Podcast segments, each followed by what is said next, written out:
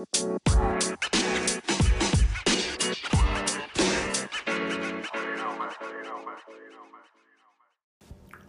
is Elliot with the Bay Biz, talking with business owners here in the San Francisco Bay Area.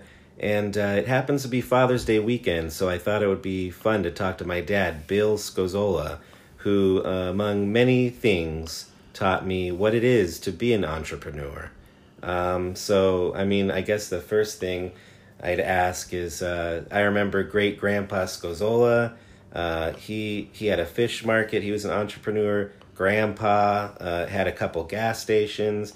Uh, I believe even your sister at some point had some some kind of business of her own, and uh, you know now we have our family business. So uh, I think you mentioned earlier that it kind of feels like it's in the blood. But can you tell me like what do you think this had anything to do with like why you were uh, constantly trying to reinvent yourself and, and try different businesses to, to make money and be your own boss?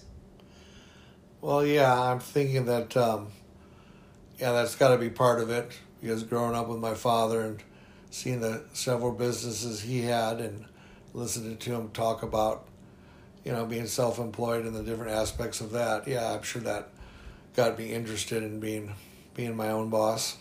And I'm really curious. I mean, I know the the answer to the fish market. This is back in the Chicago days where the, the family uh, in America at least originated from and and uh, how uh, basically the Great Depression uh, ended that business that it was a successful business until everyone was in tough times and and uh, uh, what was the exact reason why that business went out of business I think I remember you saying well yeah my my grandfather he came from Italy and they um, they got established in Chicago and he eventually started he, he he started working on fishing boats. He did that in, in Sicily, and um, anyways, uh, he moved from being you know just a worker on a fish boat to opening a fish market. So they were, you know, plugging along, being fairly successful, and um, my dad was a young man at that time. He was probably around twenty, and um, so they worked the fish market, and then the and then the depression hit and um, even though you'd think that, well, you still have to eat, you still have to buy food, but um, they would go, they had bought a, um, a new Chevy truck. They'd uh, pack it with ice and they would load it with fish and they'd drive around to the neighborhoods. And in those days, they um, ring a bell or whatever it was on the truck, and the uh, local women would come out of their homes or down from their apartments and they'd buy the fish from them.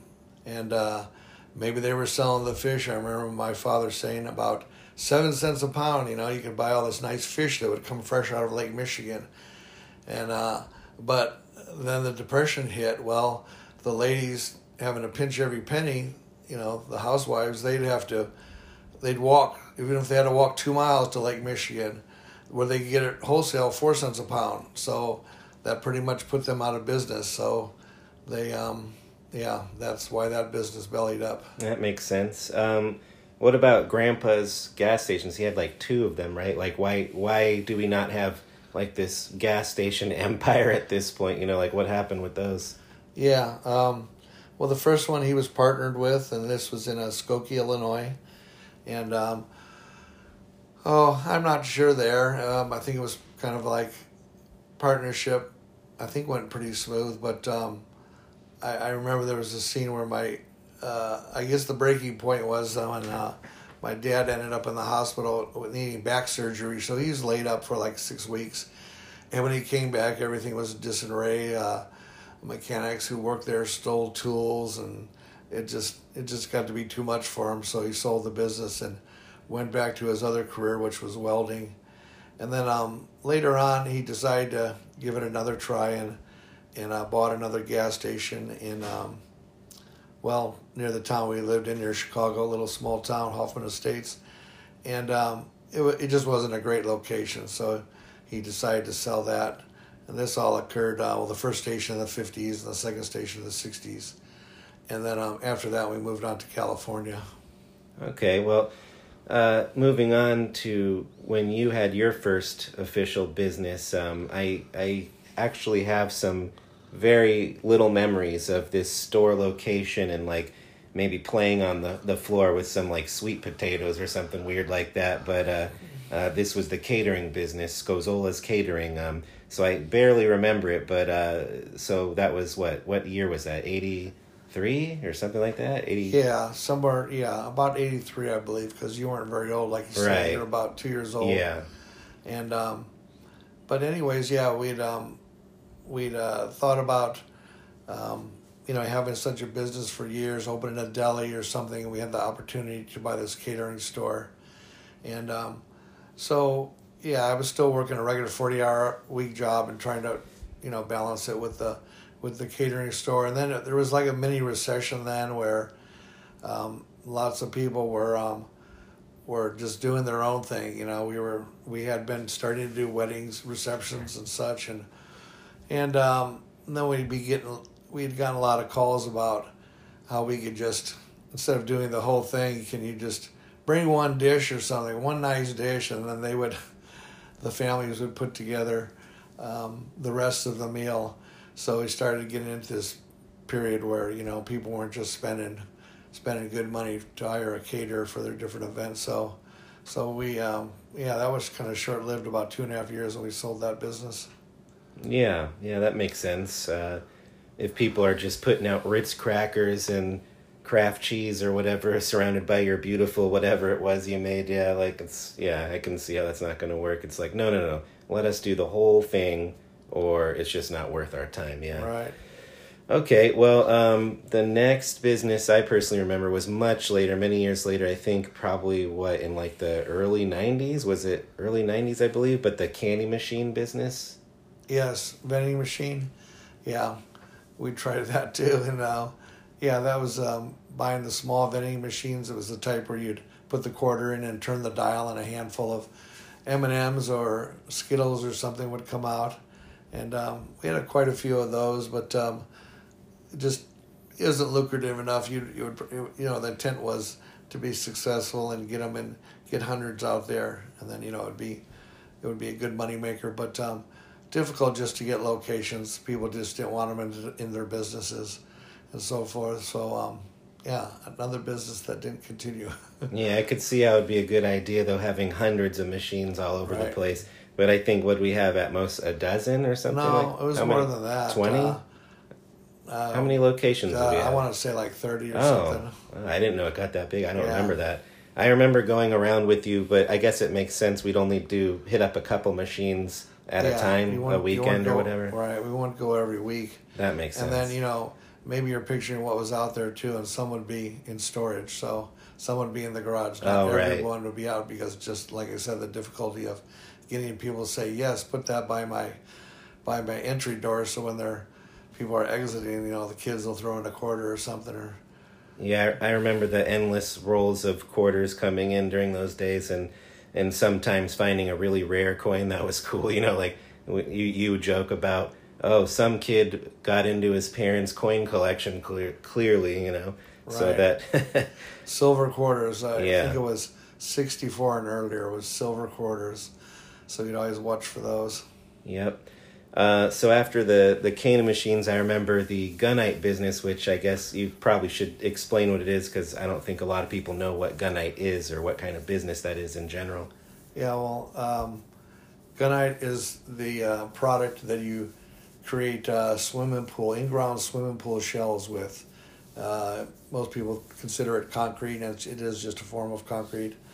But um, yeah, I was in that business for a while, um, shooting the swimming pool shells and building the business, and um, sharing a, sharing a warehouse uh, with another guy that um, built the complete pools and remodels of pools.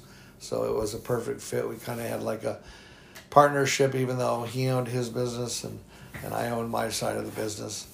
And then, um, yeah, uh, just uh, during it, during in, in the middle of that, I started flipping houses too. So now I'm, you know, burning the candle at both ends, and and uh, the flipping houses was more enjoyable than doing the gunite. So I, I ended up selling the gunite business, and then continued for a while flipping houses. So a lot of people probably do know about house flipping, being that there's so many TV shows about it these days. But when you first started doing that in the ooh, mid to late '90s. I would say. When was the late, first late one? 90s, 99. Nine, 1999. Okay, so I don't remember if there were any shows at all about it at the time. They I don't think so. I don't think so either. But they certainly got popular. But um, after the fact, after you flipped your first house in '99, uh, so so how did that start though? Exactly, like like what even you know there, like i said there's no tv shows on that might inspire you to do it like they are there are now so how did that idea get into your head in the first place to be like oh this seems like an opportunity of- for a new business Well, you probably remember Rich Harrow, mm-hmm the uh, dad, one of the boys. You were in Boy Scouts at the time, and um, I was Scoutmaster, and uh, the other dads, some of the dads would come to the meetings, to the boys' meetings. And anyways, one of the dad was uh, Rich Harrow, and he's a contractor. He's still in the business, and um, just started talking with him, and he was mentioning how uh, profitable that um, he wasn't doing it personally, but he knew of people that were flipping houses and uh, he, very popular to do this in Willow Glen at the time. It was a real hot area. I mean, it's still a popular area, but that's in san jose it's like a really nice area in san jose yeah yes. And um, anyway, so he got me interested, and then I talked further with him, and he um, then he um, introduced me to a particular realtor that um, worked that area. So I talked with her, and you know, it sounded like it could be a profitable endeavor. So yes, it, it turned out to be. You know, I bought our first house in Willow Glen in, nine, in early '99, I believe it was January, mm-hmm and did a major remodel. It was a two bedroom, one bath, and we turned it into a three bedroom, two bath. And of course, expanded it out. I think it was a thousand fifty feet, a little tiny house, and it was just shy of two thousand square feet when we were done. And um, ended up selling it in, I believe, December. It was had it about 10, 11 months. And um, Yeah, I remember Christmas that year was really nice. Like it was just because you had a real like windfall. If I remember right, you even lucked out where uh, whoever had, had inherited that house like just wanted to get rid of it. Basically, like they started to try and remodel it and they gave up, and and it was like a pretty bargain basement price considering the neighborhood it was in. Palm Haven, even I remember that Yeah. being like the even like one of the even nicer areas of the Right. nicer areas. So it was like such a amazing like grab that you got. yeah, I also remember uh, having some of my friends. We would we would do like the the menial task labors, you know, like laying down sod or you know some basic painting and things like that. But I remember that was like when I was wrapping up high school, basically. Those days, I think uh, was it? I think it was that first summer. I remember like putting a lot of work into that house. yep.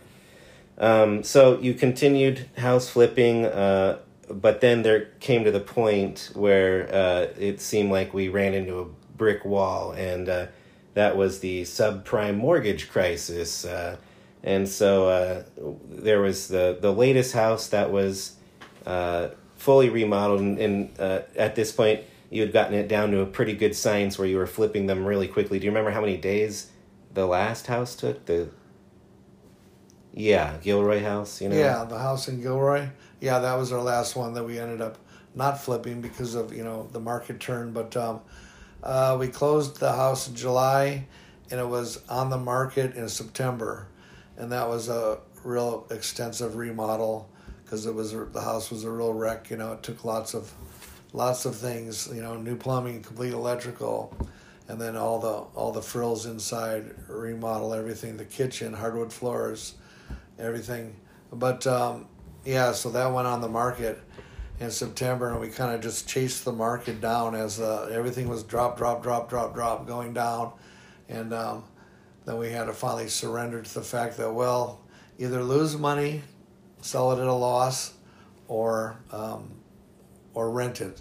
So by um, we started September, it took way till April. We finally got a renter in April first the next year, months later. And uh, before you had put the renters in there, I remember I thought it was pretty genius that you were you were thinking outside of the box. You're like, we got to sell this house because people were bidding. I mean, I remember uh, the people handing in the bids at like a hundred thousand dollars, like under the cost of the place. You know, so it's like we can't do that. Uh, but you were you were still trying to sell it for at least the cost. I remember that, and you were going so far as to come up with like I wouldn't say schemes, but like uh, you know, like I said, the b- better way of phrasing it, outside of the box thinking with um, the Honda. You remember the Honda where you right?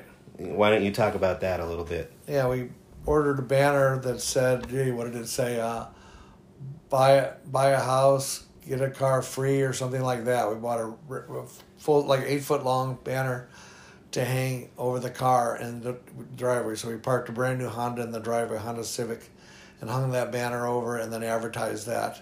Yeah, and uh, even had um, someone I, I called a couple uh, TV stations and Channel Five, CBS in San Francisco. They responded. They sent out a, a reporter and a cameraman, and so they recorded, you know, my little story about f- wanting to flip this house and that you know we got the car to go along with it because you know times are already tough. But by the time we did that, it was I don't, I don't remember what month, but um, it was early, you know, January, February or something maybe before we finally had to throw in the towel and rent it. Yeah, all the money was tied into the house, so it was like we got it. We got to sell this thing for at least cost, and that just even with the, I believe the banner said like, buy this house and get a free Honda Civic or something like that, and you worked with the dealership. You parked the car right there, you know, right in, uh, on the driveway of the of the the house and everything. I remember that. Um, so obviously you put renters in there, uh, but that's it wasn't going to quite cover all the costs of living just having renters in here. Uh, like I said, all the money was tied up in the actual house itself. Um, so you had to think about some other way of making money. I remember you even were thinking about at that time because everyone was struggling. It was so hard for everyone. Uh, I had been laid off as well at that time. Uh, but you were even going back to uh, shops, just random shops to see if like, hey, do you need a foreman, technician, whatever? And nobody was hiring. So so then you're like, well, the only way out of this is I got to think of a of another business, some other way to make money. And so. Uh, what you came up with, I, I'll never forget it uh, because I thought we were doomed when you said, I'm like, I didn't even know what it was. I'm like, what? But what, what was it? What was your idea? So just to back up one step, so the way I got this idea is, I said, um, I'm going to go to some farmers markets because I know that's an easy in for selling food or any kind of products. So I had the idea of selling Italian sausage because my father had created a great Italian homemade Italian sausage recipe. So I knew how to make it, and everybody loved it. So I, I went to a couple of farmers markets and snooped around. Well, I met while I'm snooping, I, I'm looking at the kettle corn guy, and the kettle corn guy is real real busy. And so after at the end of the day, when you know people were thinning out, I started talking to him, and he was just an employee. He wasn't he wasn't an owner, so he was just giving up, giving up the information on how much money he makes a day, and all this. And I could kind of tell it was a very profitable business. And uh, so I come home, and the first person I told was my wife. I go, you know what? let's forget Italian sausage. Let's sell kettle corn. yeah, yeah. I mean, I remember I must have been probably the second person you told, but I didn't even know what it was. And then once you, you showed me YouTube videos, and I still was completely unconvinced that this could make decent money. And then you really explained, you know, like, look, there's like basically no overhead costs, it's just the product costs. And you know, at the beginning, we don't even need labor costs because we can do it ourselves, blah, blah, blah. And like you laid it all out, and I was still skeptical, but I'm like, well, I mean, shit, let's just try it. You know, let's go for it. You invested in the, the equipment needed, and, and we started experimenting and, uh, you know, seeing what, what tasted best, and we got to that recipe. And, and now, where, where are we at now, or where did we get to? Uh, well, before the pandemic, you know, we were. Uh we were doing pretty good. You know, um, the business went through some changes over about a 10 year, 10, 11 year period. And, you know, we stopped doing farmers markets because they didn't stay consistently profitable. They would start out really good and then people would get tired. The local crowd that would come every week, well, didn't necessarily want kettle corn every week. So we'd expand and, you know, we started doing a few festivals and then we started doing company parties and picnics and things like that. Yeah. So that's when we were sold on. That's what we need to concentrate on, is doing doing the companies. because they just you know they decided they're going to have a party, a barbecue, you know, summer barbecue, a Christmas party, and for the companies that you know are generous to do that for their employees, they spend quite a bit of money. And if they say, well, yeah, I'll bring in kettle corn too. Well, we can set up a one or two booths and bring in our workers and and just do the job and and um, it's just quick and easy and and profitable. So uh, that that's our main focus now. And once the pandemic, you know, once people aren't fearful of that, and you know, we can gather in groups. I mean, it's just gotten to that level, but it's not to the point where companies are going going and having their parties yet. But we'll get back in that scene.